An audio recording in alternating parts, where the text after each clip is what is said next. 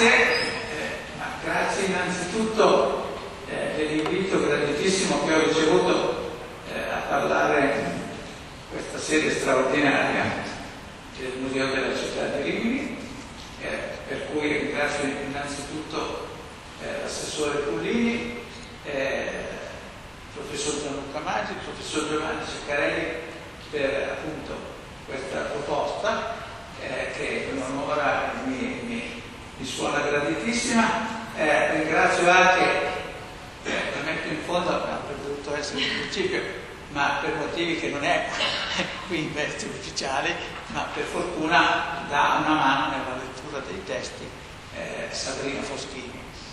Eh, quindi manifestata così la gioia per questa occasione, eh, come, come, è stato annunciato, eh, prendiamo spunto da questo libro eh, L'universo di Kama, Testi d'amore dell'antica India, eh, da non molto pubblicato da Einaudi, eh, più difficoltosamente fatto circolare. clandestinamente. clandestinamente, sì, è un'opera clandestina, 600 pagine con cofano di clandestinità, eh, che è stato curato dalla amica e mia compagna un po' più giovane di università, Fabrizia Baldissera, eh, indologa di fama eh, internazionale, eh, e che eh, raduna in dieci sezioni eh, parti ampie o meno ampie di 17 testi che mirano a illustrare eh, la polivalenza e la varietà della figura di Kama nel mondo indiano. Kama, termine molto suggestivo che ha la stessa etimologia del latino caro. Questo ka è una radice, chiamiamola così, che indica qualcosa che sta a cuore, qualcosa che è caro. Eh, in India si specializza termine nel senso di desiderio, è esattamente la stessa parola, salvo genere maschile, del latino cupido, e come vedremo anche il personaggio mitologico somiglia molto perché si tratta di un arciere con le ali, eh, naturalmente in India eh, le frecce, eh, naturalmente perché l'India è più esuberante talora meno diretta, sono fatte di fiori, come nella sovracopertina, vedete che, no, non vedete perché dovreste avere 30 decimi nelle ultime file, ma la punta della freccia è un loto, in questo caso 5 fiori, ma ciò, vi avverto, non rende le frecce di questo Dio meno micidiali di quelle del suo collega occidentale. Eh, eh, Kama non è solo il nome del Dio, ma è anche, come Cupido non è solo il nome Dio, del Dio eh, greco-romano, ma è anche il nome eh, della, della, forza, della potenza eh, di questo sentimento o stato d'animo. Quindi, ripeto, il libro si propone che in certo senso colma una lacuna, se non altro la colma in, in, in una misura così completa, in un unico libro, anche se grande, eh, eh, esamina dal punto di vista letterario, quasi esclusivamente letterario, eh, le valenze e le declinazioni di amore nel mondo indiano. Eh, e ovviamente, come potete immaginarvi, lo troviamo fin dalle origini, cioè dagli inni famosi del Rig Veda, eh, cioè la sapienza affidata al, ai Rig, ossia agli inni, che è il testo sacro più antico, il testo comunque in assoluto più antico del mondo indiano. Eh, questi inni risalgono all'incirca al periodo tra il 1200 e il 1000 a.C. tardi, eh, sono rivolti a varie divinità, ma non solamente. Eh, qui c'è una, una presa di posizione all'inizio proprio all'inizio, abbastanza antitetica rispetto a quello che tutti eh, immaginiamo o sappiamo dell'India. Cioè, mentre di solito si tende ad attribuire all'India una posizione eh, ascetica, una posizione spesso negatrice dei valori della dimensione erotica, eh, in un inno famoso delle Rigveda, che qui non c'è, ma dal quale vale la pena di partire, eh, il desiderio è detto essere il primo seme della mente, cioè è una potenza sovraordinata al pensiero.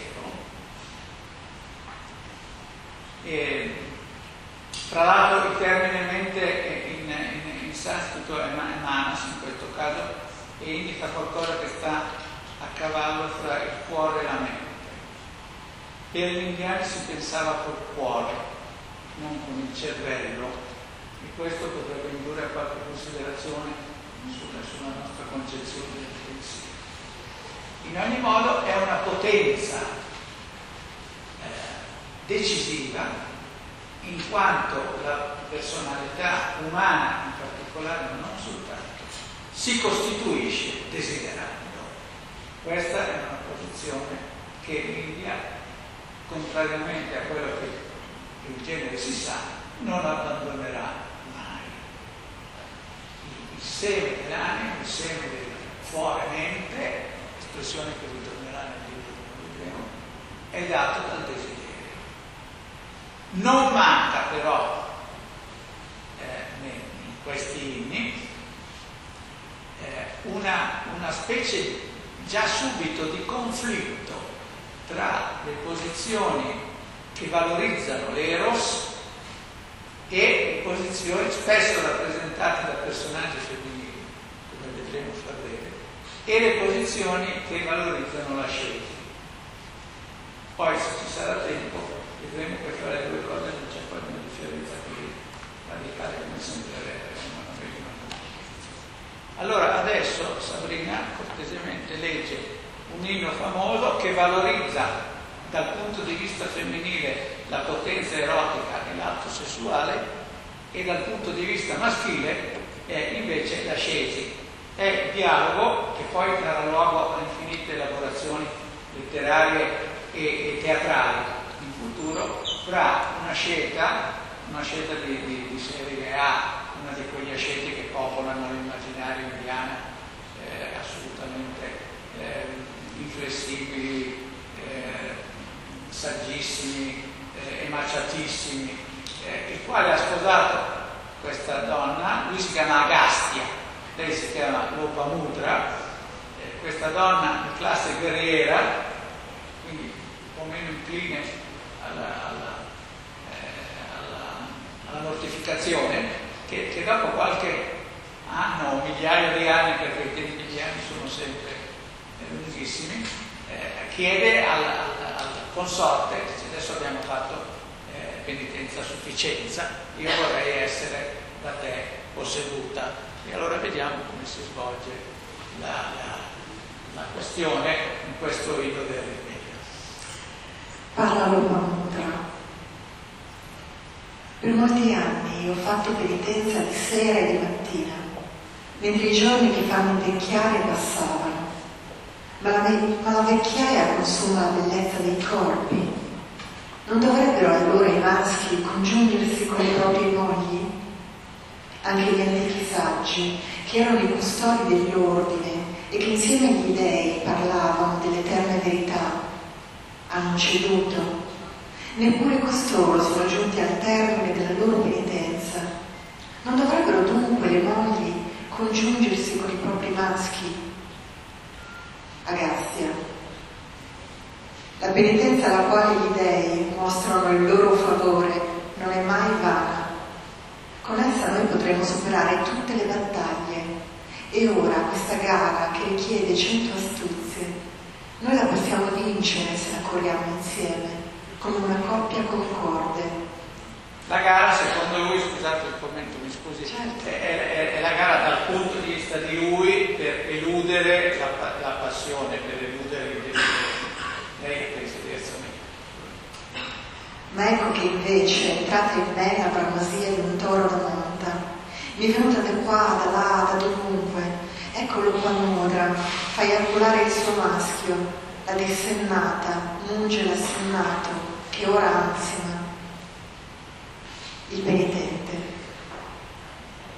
Questo soma che ho bevuto io lo imploro da vicino nel mio cuore, affinché il peccato che abbiamo commesso lo voglia generosamente perdonare.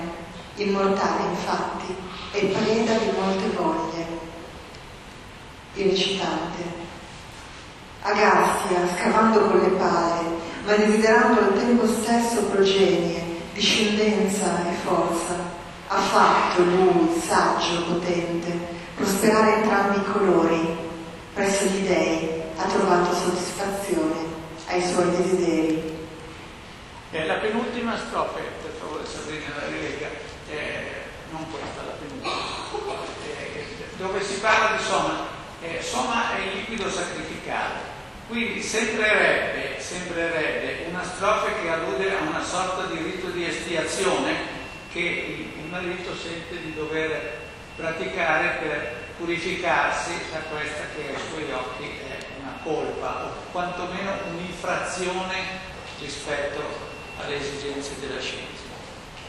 Questo Soma che ho bevuto, io lo imploro da vicino nel mio cuore affinché il peccato che abbiamo commesso lo voglia generosamente perdonare. Il mortale, infatti, è preda di molte voglie. Ecco, eh, eh, questo inno, come molti altri, naturalmente purtroppo eh, non abbiamo modo di divulgarci sui vari aspetti e non li tratterò tutti ai dieci perché sennò vi, vi, vi sommergo di, faccende ideologiche che è stato controproducente. Eh, mirerei, se voi siete d'accordo, a darvi alcuni punti fondamentali di questo percorso, non tutti, altrimenti ci vorrebbe molto più tempo e poi diventerebbe veramente eh, faticoso per voi. Eh, però qui si assiste a una messa in scena radicale delle due posizioni. C'è la posizione rappresentata da diverse correnti filosofico-religiose, in primis il Vedanta e il buddismo, il buddismo delle origini, che ritiene eh, Kama la, la bestia nera sulla via del progresso spirituale. E c'è l'altra posizione, femminilmente rappresentata da Lopamitra, che la ritiene non solo sana e dovuta, eh, ma anche, questo verrà in futuro, come fonte di, invece di crescita spirituale. Eh, tutta la dinamica di Eros in India dal punto di vista filosofico, religioso e letterario si gioca fra queste due polarità estreme, eh, fra le quali ci sono varie forme di mediazione che non trattiamo adesso eh, perché proseguiamo sul filo del libro. Adesso un attimo. Eh, eh una, una parentesi storico-letteraria. Eh, la letteratura del, dopo questi testi delle origini sacri che gli indiani ritengono eh, rivelazione, il termine esatto è audizione, cioè sono testi autoesistenti dall'eternità che i veggenti, o meglio gli auditori, hanno udito e trasmesso ci sono poi i grandi testi della, della, più antichi della tradizione buddista e Jaina e poi c'è la grande epica. Eh, Mahabharata e Ramayana. Siamo con queste opere eh, fra il 150 e lo 0 a.C. Se avete sentito tutt'altro, questi sono i dati di più recenti acquisizioni, ormai non, dubbia, sulla datazione di Mahabharata e Ramayana. La, la, hanno raggiunto l'assetto attuale fra per essere pignoli, il 140 e lo 0 davanti a Cristo. Eh, allora, come in Omero non mancano di sicuro storie d'amore, anzi, eh, a maggior ragione nell'Odissea naturalmente, così non mancano nel Ramayana, nel Mahabharata, che è il grande poema degli indiani, e nel Ramayana storie d'amore. Ma non corrispondono ancora eh, a quella che è eh, l'attesa, diciamo, eh, almeno l'attesa di un lettore o di un colto occidentale rispetto alla poesia. In altre parole, come in Grecia la poesia d'amore comincia ai nostri occhi con Saffo, con Archilogo, con altri dei lirici e poi va avanti per secoli e viene ereditata e plasmata a Roma da Carpullo, da Properzio, da Ovidio, come ne parliamo. Così eh, anche in India la, quello che noi chiameremo la lirica eh, arriva più tardi Nell'epica ci sono storie d'amore, qui l'antologia eh, curata dalla professoressa Battistena ne contiene due, eh, che hanno dei requisiti particolari. E quali sono? I requisiti particolari sono eh, eh molte storie d'amore, molte veramente, con queste protagoniste femminili che io chiamerei a tutto tondo di grande statura etica, di grande statura affettiva, ma in senso proprio eh, marcatamente morale. Eh, cito molto abbreviando una delle due storie, quella di Savitri, Savitri eh, la quale è nata eh, dopo anni e anni di penitenze del padre spesso succede nel quotidiano non riusciva ad avere prove.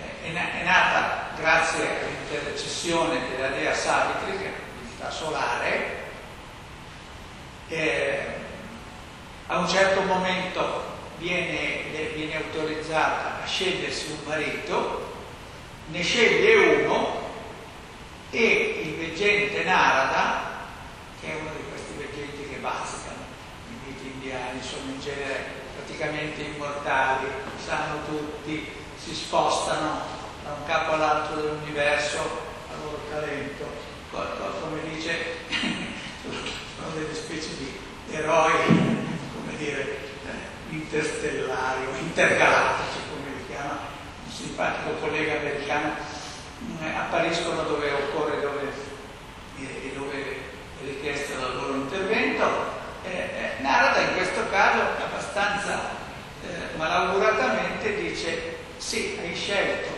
quest'uomo, ma guarda che entro un anno morirà.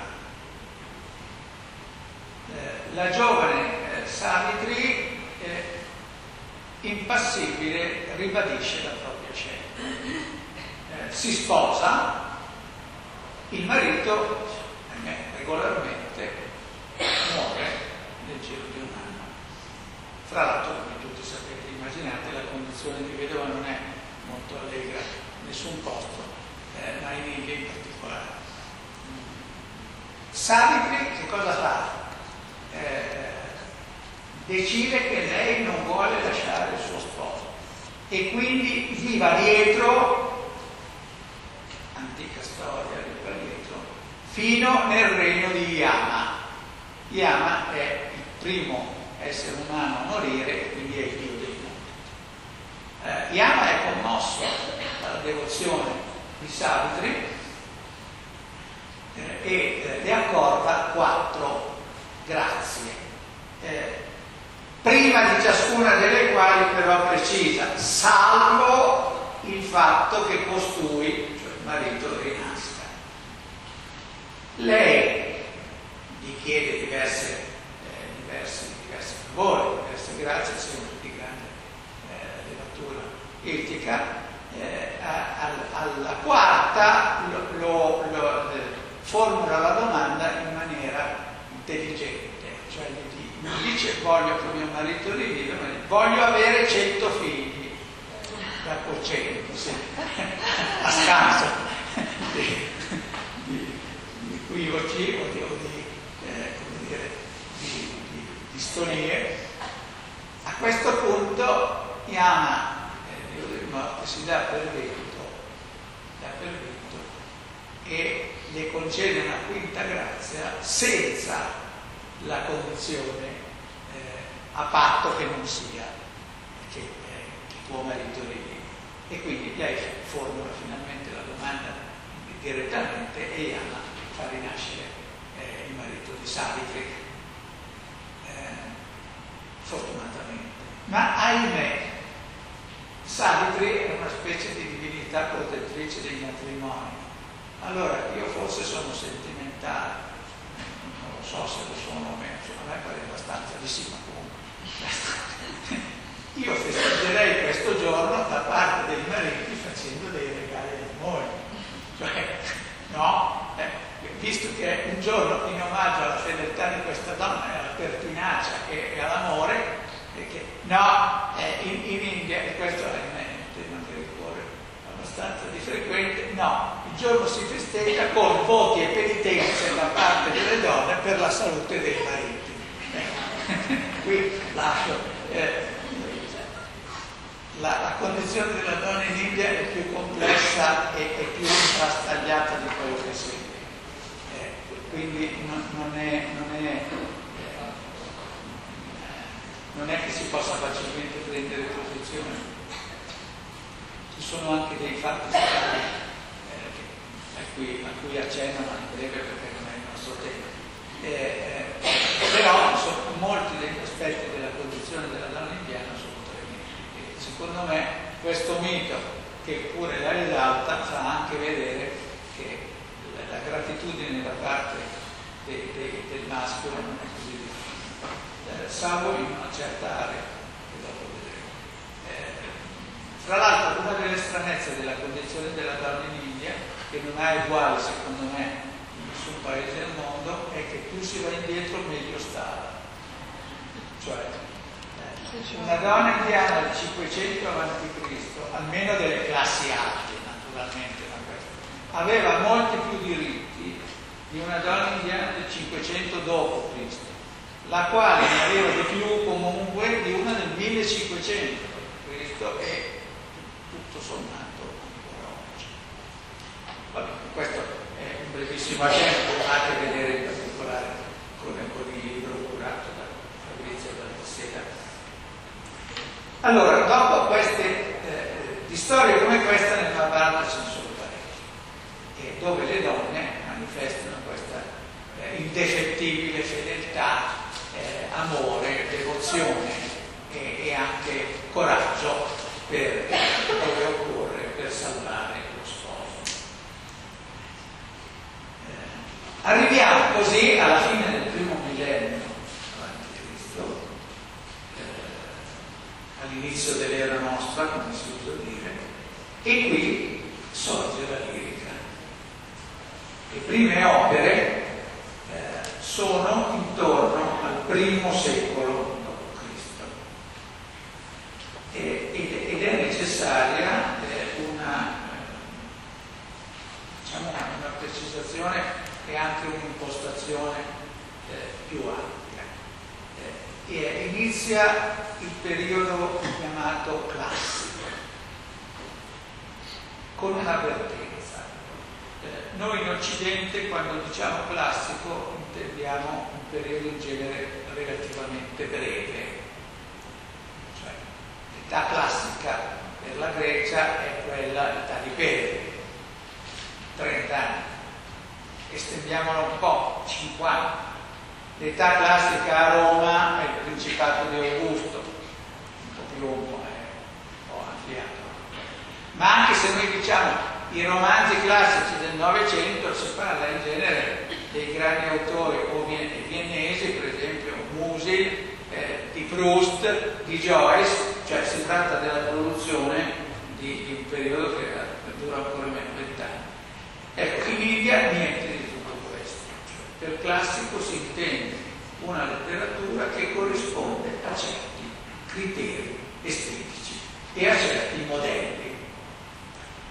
E quindi è una corrente enorme che dura almeno dal, in realtà dura dal 200 a.C., ma diciamo quella eh, letteratura d'amore, da, quello che ci rimane 100 dopo, fino almeno, almeno al 1200. E volendo dura anche oggi, perché eh, testi classici da questo punto di vista, siccome corrispondono a questi criteri, se ne possono fare ancora. Eh, come in effetti fanno i famosi pandit, cioè i, i maestri del sanscrito, che a tutt'oggi parlano sanscrito, scrivono sanscrito, ascoltano radio, programmi per loro in sanscrito allora, che requisiti ha?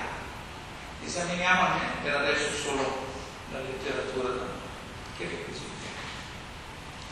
Noi quando pensiamo alla poesia d'amore abbiamo in mente appunto Saffo, Archiloco, Catullo, eh, abbiamo in mente, eh, dico per dire John Donne, famoso poeta inglese del Seicento, il suo grande amore per la moglie. Cioè abbiamo in mente una poesia eh, ispirata da vicende e sentimenti personali, eh, dove il poeta manifesta la, eh, la, la varietà delle sue emozioni, delle sue passioni, delle sue gelosie. Ecco, questo in Emilia non esiste. Non esiste coerentemente con la sensibilità indiana che privilegia eh, la categoria e non concetto dell'individuo in Bibbia non c'è neanche, il concetto, più il concetto dell'esperienza dell'individualità eh, a cui l'Occidente esercitato e allenato gli esseri umani. Eh, quindi il poeta d'amore, ma anche il poeta che vuole parlare della natura o di altro, eh, è come se avesse a disposizione una serie di temi, eh, un repertorio, se volete chiamarlo così, termine non bellissimo ma che corrisponde abbastanza, eh, dai quali a freddo, per così dire, sceglie. Per esempio, l'innamoramento, la prima notte d'amore coniugale o non necessariamente eh, l'amore durante la stagione delle piogge, ecco questi sono temi molto forti, ossia l'amore declinato a seconda delle varie stagioni.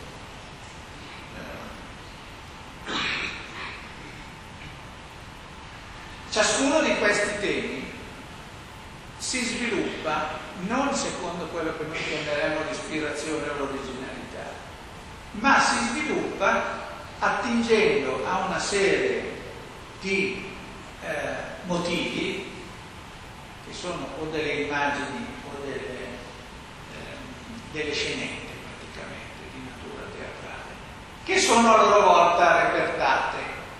Per esempio, eh, il, il motivo della prima notte d'amore canonico è che la donna è timorosa, è ritrosa all'idea di essere vista nuda per la prima volta, eh, mentre l'uomo è aggressivo. E il motivo si completa col fatto che la sposa, o comunque la donna, eh, prende dalla sua conciatura sulla sua testa dai fiori e i fiori, oppure prende dalle conche di profumo, che, di, di polvere profumata che, che popolavano le alcove indiane, eh, una manciata di polvere e la lancia verso gli occhi dello sposo in maniera da, da confondersi la vista, oppure la lancia verso le lampadine che illuminano. Ecco, quindi questo tema si sviluppa così. La grande divisione è, in fatto di poesia d'amore, la divisione base di tutti i motivi è l'amore in frustrazione, come viene detto, cioè quando i due innamorati sono separati, o l'amore in eh, unione, cioè l'amore felice. Adesso eh, eh, Sabrina cortesemente legge qualcuna di queste strofe e poi le commentiamo insieme come le intende un, intenditore Ansciatella, VII secolo. Guardata, lascia cadere lo sguardo, non fa conversazione interpellata. Sul letto se ne sta alle spalle, a forza abbracciata trema. Andate le amiche dalla camera nuziale, è come se desiderasse uscire. Oggi è giunta con la sua ritrosia al culmine dell'amore, la mia sposina diletta. Ecco, questa quindi è una poesia eh, sulla, su questo primo incontro, o comunque in, una, eh, in un momento precoce eh, e eh, fa sentire come questa eh, timidezza della donna sia un requisito apprezzato. Cioè il, il fatto che lei addirittura eh, non, abbassa gli occhi, si gira nel letto e così via, trema se, se è abbracciata è ritenuto un segno di femminilità, un segno eh, naturalmente di precedente castità e quindi è visto con grande Sonnoca, XI secolo. Qui invece siamo eh, sempre nell'amore felice, ma in una fase, come sentirete, molto più eh, avanzata e confidente del rapporto con il gusto dell'ebbrezza dell'amore, standogli sopra, il mormorio della gola che si unisce al dolce suono dei campanellini d'ornamento, agitati all'oscillar delle cosce, il nodo della chioma sciolto i sussulti, la collana di fili di perle gocciolante, i semi gemelli colorati dai cosmetici che si sollevano ai respiri affannosi. L'amante fa felice così quelli davvero fortunati. Eh, ecco, eh, quindi qui invece non, ci sono riserve da parte della donna e poi rilegge per favore il primo verso, Sabrina. Con il gusto dell'ebbrezza dell'amore, standogli sopra. Ecco, questo è un requisito antropologico, se volete chiamarlo così. Eh, gli indiani ritenevano che la posizione dell'amore con la donna sopra l'uomo fosse quella gradita, più gradita per entrambi i partner, eh, al punto tale che secondo la visione indiana delle rinascite, che dipendono dalle azioni commesse nelle vite passate, eh, eh, quando avveniva era ritenuta segno di premio di buone azioni commesse eh, in vite precedenti. Se volete crederci potete fare i vostri conti e usare questo parametro per vedere quanto bene avete, abbiamo fatto nelle vite precedenti. Eh, comunque è convinzione radicale. Quindi vedete qui eh, il, il, tutta questa esuberanza sensuale che si manifesta eh, felicemente. La vuole ripetere, forse è relativamente complessa. Con il gusto dell'ebbrezza dell'amore, standogli sopra, il mormorio dalla gola che si unisce al dolce suono dei campanellini d'ornamento, agitati all'oscillar delle cosce, il nodo della chioma sciolto ai sussulti, la collana di fili di perle gocciolante, i semi gemelli colorati dai cosmetici che si sollevano ai respiri affannosi. L'amante fa felice così quelli davvero fortunati. Eppure fortunati sono eh, i protagonisti della strofa successiva che abbiamo scelto, che è una tipica della stagione delle piogge. Eh, allora, il tema stagione delle piogge si presta, come ho cercato di mostrarvi, alle due declinazioni, cioè il primo in lontananza. Succede questo, eh, l'uomo, marito, ma non necessariamente, è via come chissà chi conosce l'India, gli indiani maschi sono sempre via. Ecco, tu arrivi, hai un collega, un amico, di telefoni non c'è. però torna, in generale torna fra breve. Nell'antichità sembra che le cose stessero allo stesso modo, in realtà uno dei, dei lavori più diffusi fra gli indiani è commerciare, no? quindi si spostavano parecchio, anche, anche nel 100 d.C. Anzi, eh, quando arriva la stagione delle piogge, se il marito ha fatto in tempo a tornare prima che cominci il monsone, va tutto bene. Se non ha fatto in tempo, no, va bene, perché passeranno almeno altri due mesi prima che possa arrivare, dato che il monsone era un evento abbastanza catastrofico, soprattutto tutto sommato, e quindi impedisce rientro. Eh, quindi questo è il tema eh, d'amore legato alla stagione delle piogge infelice. Eh, e poi c'è il tema dell'amore felice, cioè lui è tornato, è innamoratissimo, ha ben riparato la capanna dove la coppia abita e così sentiamo cosa dice, che cosa dice il poeta. E è anonimo questo. Sì. Gli occhi un poco languidi dal sonno, stringendosi fra le braccia all'incontrarsi delle nubi che ammonticchiano le foglie le rampicanti salite sui tetti saldi delle capanne.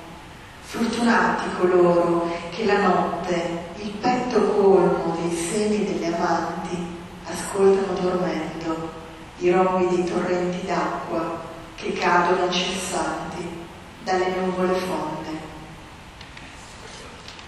La felicità della lunga notte di pioggia, appunto, che batte tetto saldo delle capanne eh, e ripara sempre lui, questo almeno lo fa.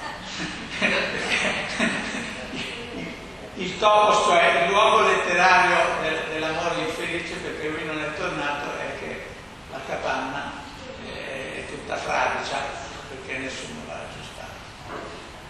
Poi c'è l'estremo del, dell'amore infelice per, per l'arrivo della stagione delle piogge che è maliziosissimo non è perché lui non è tornato, è perché accidenti, forse torna. questo eh, non è una buttata, c'è una strofetta famosa su questo, ma la cito perché è emblematica. Tutta la eh, visione di questa poesia classica è che il, il fruitore, come oggi lo chiameremo, deve essere molto preparato cioè deve a sua volta conoscere bene i temi e i motivi in maniera da accoglierli e il tema e il motivo devono essere riconoscibili. Eh, al limite, come in questo caso, perché sono capovolti, cioè l'infelicità non è dovuta al fatto che lo sposo non torna, è dovuta al fatto che forse torna, ma però deve essere comprensibile immediatamente dal, dall'intenditore. Eh, l'intenditore di poesia indiana classica si chiama con un bellissimo termine Sapradaya, che vuol dire eh, colui che ha cuore, colui che ha cuore sa intendere le, le bellezze e le raffinatezze di questa poesia. Eh, oppure anche Rassica, che vuol dire colui che ha gusto, Scusate, mi permettete una nota personale un po' ridicola. Io ho, come molti credo di noi, un, io, la mia famiglia, mia moglie, eh, un collaboratore domestico di Sri Lanka. Eh, mi sono occupato tutta la vita di queste cose, sua moglie si chiama Rassica, è anche un nome proprio, ossia si chiama eh, capace di gustare eh, capace di gustare l'arte, la poesia. Eh, ne leggiamo un'altra. Sì, una coda di, sì, ma non si preoccupi dei nomi, eh, non perché non siano importanti, ma in realtà questo sarebbe un altro interessante capitolo. Eh, certo. la, la, la, il, diritto d'autore in India è molto sfumato proprio per questo. Eh, anche perché la biografia conta poco, dei poeti in generale quando sono nominati non si sa quasi niente. Il poco che si sa deriva da, da quello che loro stessi scrivono nelle loro, opere. Eh, in compenso gli indiani eh, qualificavano molto gli autori eh, di cui magari non si sapeva nulla. Eh, ci sono autori del livello di Petrarca, datazione tra il terzo e il sesto secolo. Immaginatevi dire in Occidente Petrarca, ma potrebbe essere nato nel 1200, ma anche nel 1300 eh, quindi non è molto importante. Ma Mahodadi. La notte è quasi andata, mia snella fanciulla. La luna è quasi tramontata. Il lume, prossimo al desiderio del sonno, tremola di fronte alla mia docilità. Il tuo orgoglio dovrebbe essere finito e invece non smetti la rabbia per la vicinanza al seno, tuo cuore, oh furente, è proprio duro. Allora, questa è una abbastanza lambicatina eh, e, e, non dico eh, immediata per il vostro gusto occidentale. La scena che il sacerdote indiano riconosce immediatamente è quella della donna furente per la gelosia, per i presunti o spesso reali tradimenti di lui, rivelati da tutta quella segnaletica erotica che gli indiani amano molto, morsi, graffi eh, e così via. Questa è particolarmente tenace perché di solito lui si inginocchia, si butta i suoi piedi, chiede perdono, in generale lei è abbastanza disponibile. La protagonista di questa strofe non lo è, la, la vuole rileggere. State attenti alla conclusione che contiene una specie di calambura. La notte è quasi andata,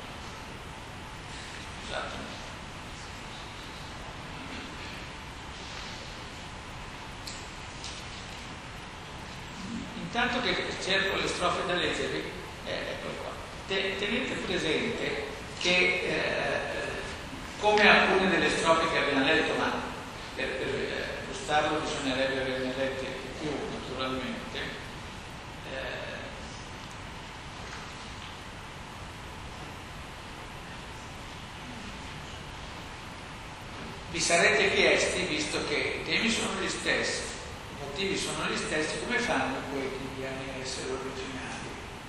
Ecco, eh, l'originalità sta sempre in un particolare, che è capace di rivitalizzare diciamo così, lo stereotipo di digitalizzare il, il, quello che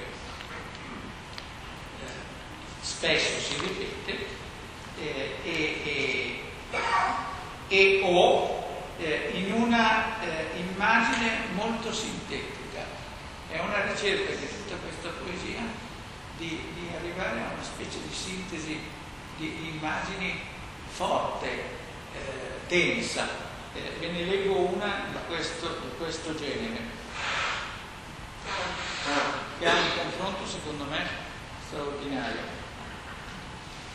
Con la fila nuova di ferite delle unghie, impresse dall'amante sul seno cosparso di unguento del cashmere, simili a un'iscrizione su un piatto di rami, la giovane dagli occhi di cerviatta è come promulgasse l'editto recente di amore, il sovrano dall'arte di fiori.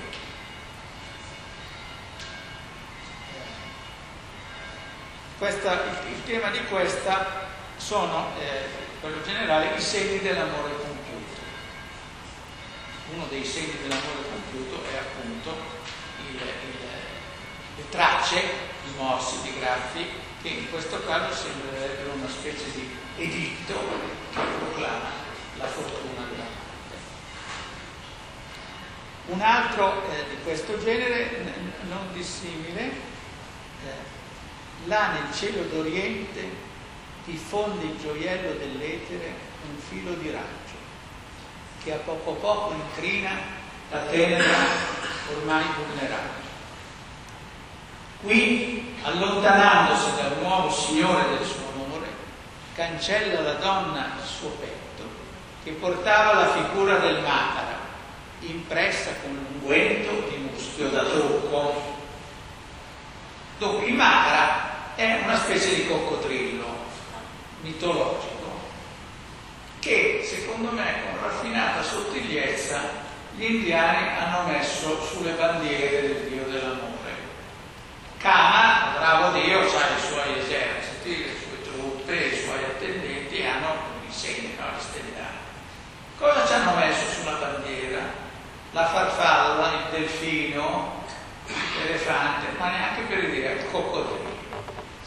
Allora, questa ragazza, la protagonista, si è dipinta, si è fatta dipingere da lui, questo coccodrillo in segno di felicità dell'amore compiuto, ma quando torna a casa, evidentemente eh, non era la moglie, eh, se lo cancella. Infine, per queste, eh, una, una protagonista tipica di questa poesia indiana è la donna che di notte va a incontrare l'amante. Tanto per cambiare, sempre il solito lento, non si muove lui, lui sta, giace tranquillo nella sua capanna che si deve spostare e, e correre rischi di vario genere perché sono le, le, le, donne naturalmente infedeli che devono spostarsi, eh, le, spose non si devono spostare, eh, si devono spostare loro. Eh, e allora questa protagonista, che è una protagonista canonica poesia d'amore eh, in tantissime strofe. Questa è particolarmente bella perché vive di un'iperbole per cui ha avuto l'accortezza di vestirsi e decorarsi tutta talmente di cose bianche che nella notte di luna piena non la si vede. Con i corpi spalmati di pasta di sandalo, adorne di collane di perle, i volti luminosi per gli orecchini d'avorio, le vesti di seta candida, quando la luna nel pieno del fulgore imbianca la terra, divenute invisibili, le belle infedeli, senza più temere, raggiungono felicemente la casa dell'amante. Eh, adesso direi per, abbiamo ancora penso una decina di minuti, poi io sono a disposizione per domande, ampliamenti, tutto quello che desiderate sapere. Eh, avrei in mente due, ancora due eh, passaggi.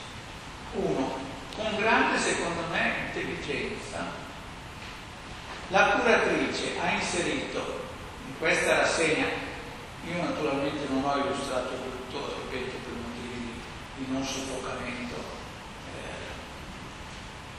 eh, ha introdotto in questa scelta un testo di altro genere, cioè un testo di quelli contrari all'amore erotico, un testo della tradizione buddista, che però valorizza un'altra gamma, un'altra sensibilità d'amore, quella che in sanscrito si chiama Maitri e in Pali che è il testo, eh, scusate, la lingua più eh, consueta eh, per i testi del canone buddista, eh, si chiama Metta ed è l'amicizia cioè un sentimento di desiderio, di felicità per tutti gli esseri umani, non di possesso. Eh, la brama del possesso per il buddismo è veramente pericolosa, anzi è, è tossica. È uno dei quattro eh, kama, è uno dei quattro influssi impuri, quelli che eh, legano al cerchio delle rinascite e quindi legano di vita in vita alla sofferenza. Eh, invece, secondo l'ammaestramento del Buddha, il pezzo che Sabrina adesso leggerà, che è di grande, me di grande fascino, di grande, eh, anche se discreta, più discreta suggestione naturalmente, è una, una indicazione di Buddha, del Buddha ai suoi monaci di praticare, di coltivare, di praticare questo sentimento. Eh, gli esseri umani sono uniti da che cosa? Dal fatto che tutti soffriamo. Eh, e quindi, mentre il sentimento, il desiderio del possesso eh, ci eh, vincola alle rinascite e al dolore, il sentimento di amicizia amorevole, di benevolenza se preferite, eh, ci apre, ci alleggerisce, ci eh, eh, aiuta a, a, a, rasserenarci. È un breve discorso del Buddha, ma a mio giudizio di grande suggestione. E qui è stato messo con una sorta di scelta di contrappasso per vedere anche come è rappresentata in una maniera molto fine, non in quelle categoriche, eppure ci sono con ritratti terrificanti della femminilità, del sesso, eccetera eh, questo, questo, sentimento complementare. Metta, appunto, in pari, maitri in. Metta sutta. Cioè il sutra sia il discorso sul metta, sulla amicizia amorevole, sull'amicizia benevola. Questo è quanto deve fare chi è abile nel bene, dopo aver appreso che esiste quello stato pieno di pace, essere capace, retto, profondamente sincero, gradevole nel modo di esprimersi, gentile, non superbo, soddisfatto, facilmente accontentabile, non inaffarato, con un modo di vivere lieve, i sensi tranquilli, sia assennato e non sfacciato, non troppo esigente con le famiglie, non faccia la minima cosa per cui altre persone sagge lo, lo proverebbero. Che tutti gli esseri siano felici, che vivano sicuri, che abbiano una mente felice. Qualsiasi essere vivente, sia mobile sia immobile, senza eccezioni, sia esso alto, grande, medio o basso, sia minuscolo o grosso, visibile o invisibile, vivente, lontano o vicino, nato o in procinto di rinascere, con qualsiasi essere abbia una mente felice. Non si umilino gli altri, non si disprezzi mai nessuno in alcun luogo, per odio o per rabbia, non si desideri mai la sofferenza altrui. Come una madre protegge il proprio figlio, l'unico figlio, a prezzo della vita, così verso tutti gli esseri si coltivi una mente e cuore senza limiti e si coltivi una mente e cuore di gentilezza amorevole, senza confini, verso tutto il mondo, in alto, in basso, trasversalmente, senza ostacoli, odio o inimicizia, in piedi, camminando seduti o sdraiati, finché l'indolenza non svanisca, si pratichi con determinazione questa consapevolezza. La chiamano la dimora divina in questo mondo ed evitando le opinioni errate, il virtuoso, dotato della visione profonda, liberatosi della bramosia per gli oggetti dei desideri, di certo non tornerà più a rinascere in un grembo materno. E questo è un passo straordinario e anche molto, molto indicativo di questa, chiamiamola pure strategia del, che, che, il Buddha ha eh, instancabilmente predicato, eh, i, i, gli impulsi negativi o quello che lui riteneva negativi, tipo quello erotico, eh, si, eh, non vanno combattuti frontalmente eh, perché sono, sono, troppo potenti, sono troppo anche un certo senso antico, cioè i meccanismi che presiedono l'ero sono molto più antichi di noi, probabilmente, cioè, di, di, noi così come è fatta la nostra personalità adesso, ma vanno sostituiti, cioè come bisogna usare l'energia che danno per incanalarla in un'altra, in un'altra eh, direzione, e, e, non, eh, una direzione che non ha oggetto, per così dire, o che non mira al possesso di, di un, chiamiamolo oggetto, cioè di un altro essere o comunque di qualche cosa. Eh, eh, il libro intenzionalmente, vi accenno adesso due cose velocemente e poi concludo raccontandovi una fiaba che è una delle tecniche migliori di insegnamento per gli indiani, quindi non, non, non è un'applicazione ai miei ruoli docenziali, eh, che peraltro non ho più perché sono in pensione dal primo novembre di quest'anno. Eh, dunque, il, il libro intenzionalmente non affronta quella immensa costellazione che è il tantrismo per molti motivi, molti dei quali tecnici, cioè i testi sono poco studiati, poco editi, si comincia adesso a capirci qualcosa, comunque sono accomunati, molti almeno, tutti, dall'uso del, del, del sesso e del piacere come fonte, invece, contrario di questo, come fonte di progresso spirituale attraverso tecniche eh, particolari sulle quali non mi soffermo, almeno non si sofferma il libro. Poi se è un argomento che si interessa ci potranno essere altre occasioni di parlare.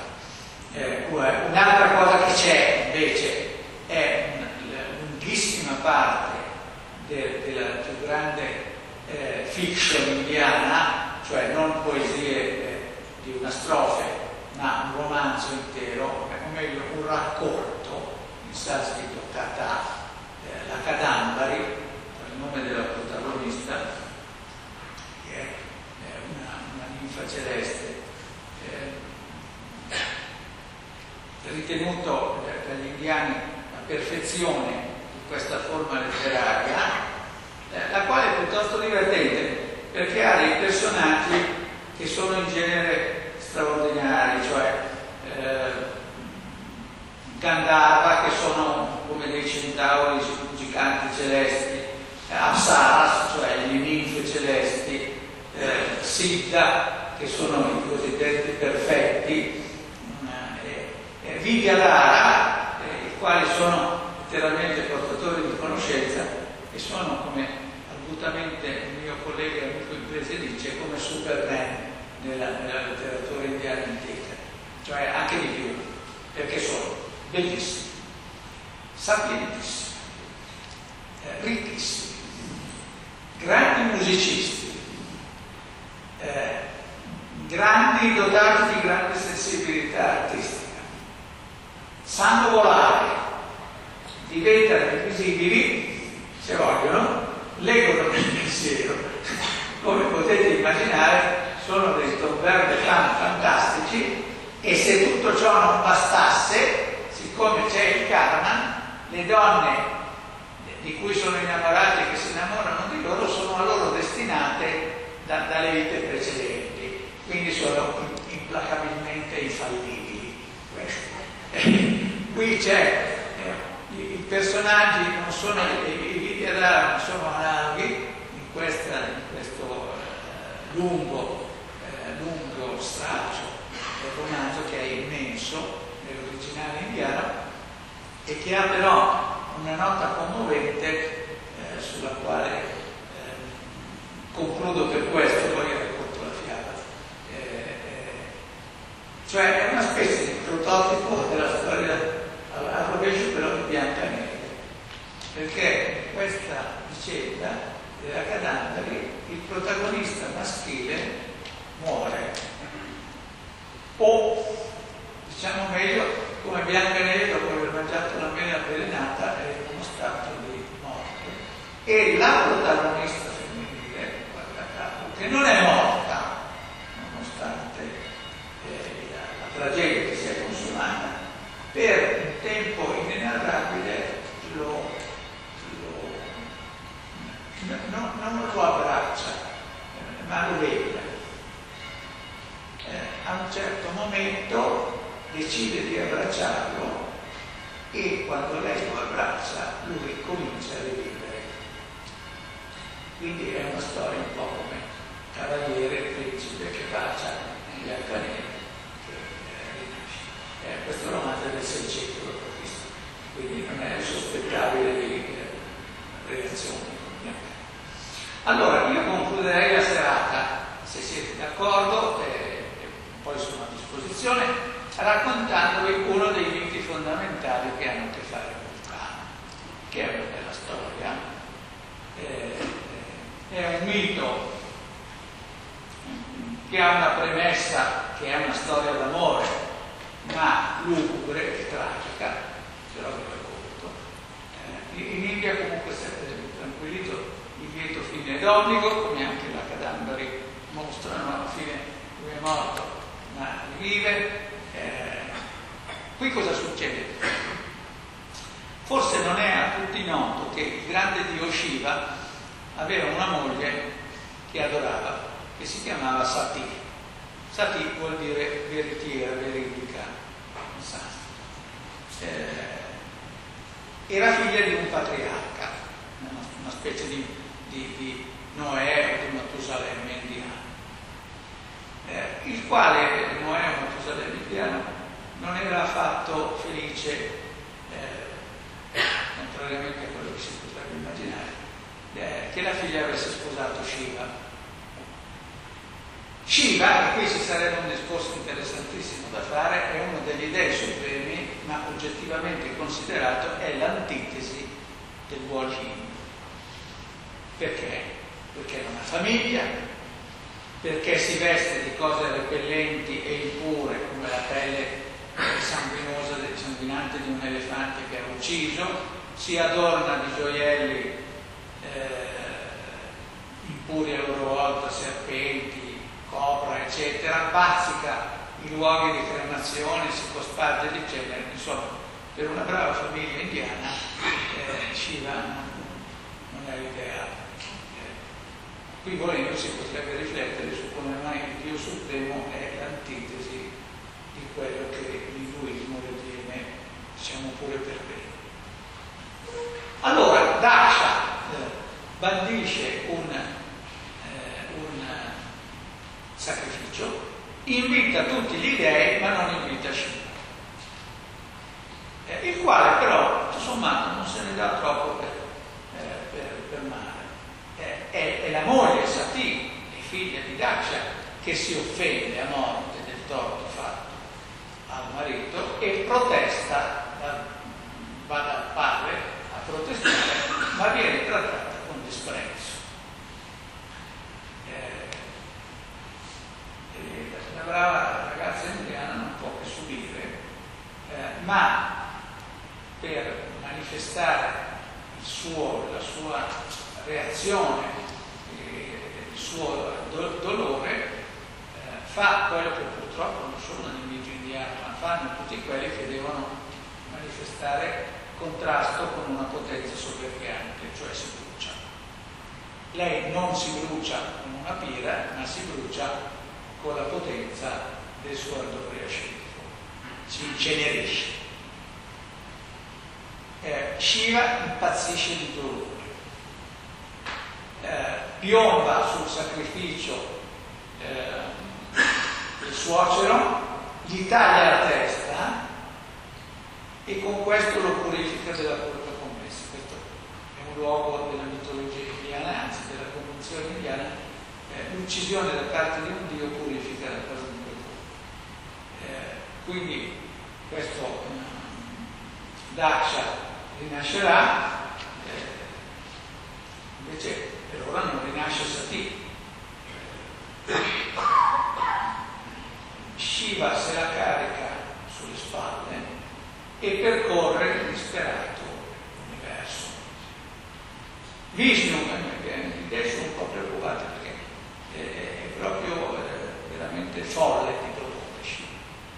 Eh, e allora eh, da lontano, da lontano, Vishnu col disco, che è una delle sue armi, fa a pezzi quello che resta del corpo di Sati e dove ciascuno dei pezzi del corpo di Sati cade sulla terra, si forma una città santa, sede di un eh, culto potente della dea, della, della, de, della divinità femminile eh, potente.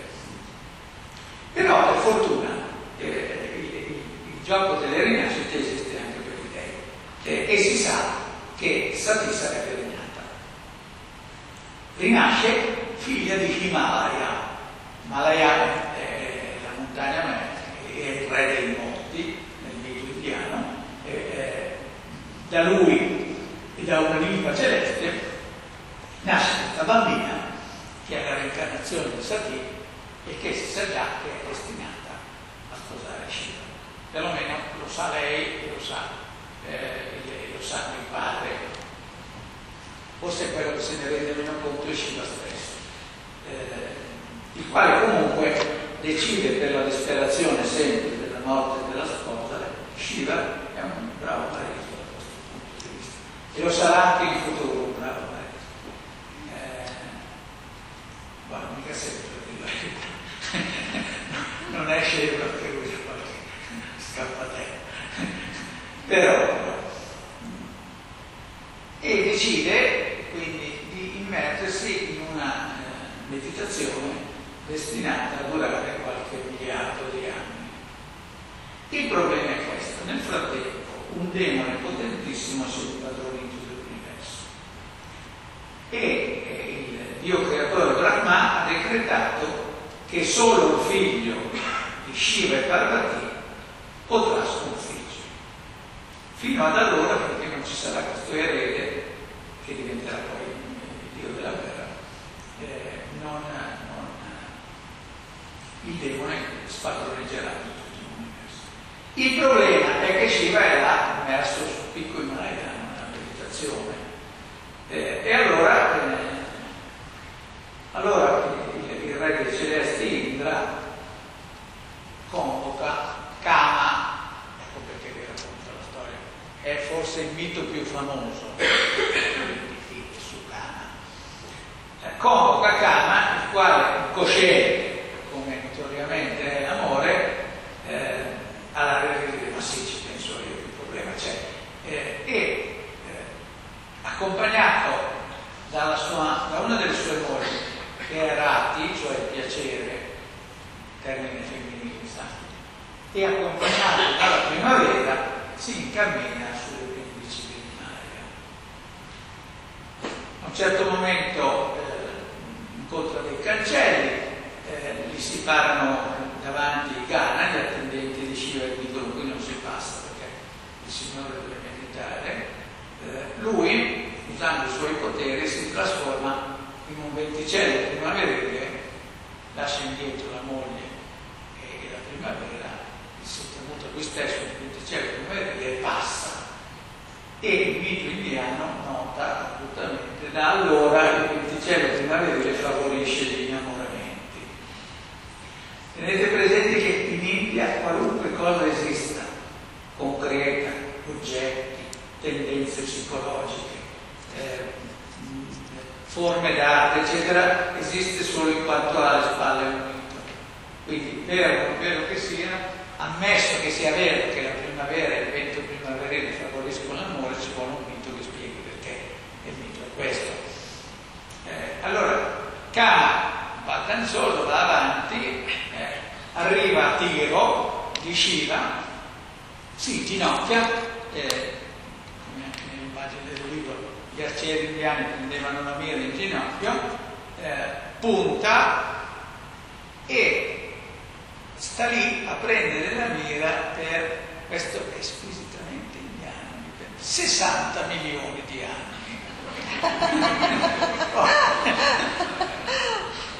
Tutta l'India è così, cioè dove ci sono delle misure sono pazzesche, inconcepibili. E io ci ho studiato su questo tema, sul perché, ma esula da.